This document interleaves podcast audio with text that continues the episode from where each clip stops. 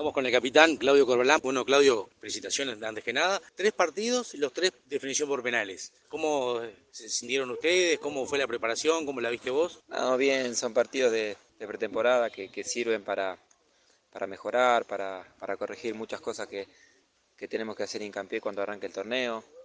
Por el momento hay cosas que no nos salieron bien, pero bueno, tenemos que tener la tranquilidad que nosotros tenemos que apuntar al sábado, que tenemos la primera final contra Racing. ¿Qué cosas, por ejemplo, recién decías que no le salieron bien? ¿En qué se siente en el debe?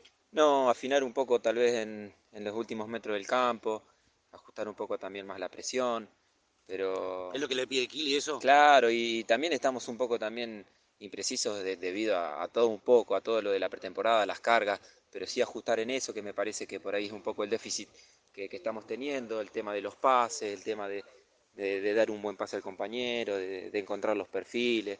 Me parece que tenemos que empezar a hacer un poco hincapié en eso. ¿Cómo viste las incorporaciones de los nuevos compañeros? ¿Cómo se adaptaron al grupo? No, bien, bien. Son chicos que, en este caso Luca, Bruno, bueno, ahora viene Mauro, que ya conocen el club. Así que ojalá de a poquito vayamos reforzándonos como debemos y nada, y tirar todos para el mismo lado y, como te decía recién, meternos de lleno ahora a pensar en Racing.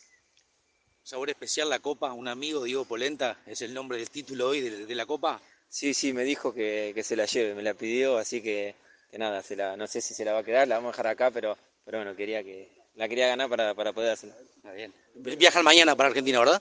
No, ahora ya no, nos vamos para el hotel y ya partimos para Santa Fe. Bueno, gracias, Claudio.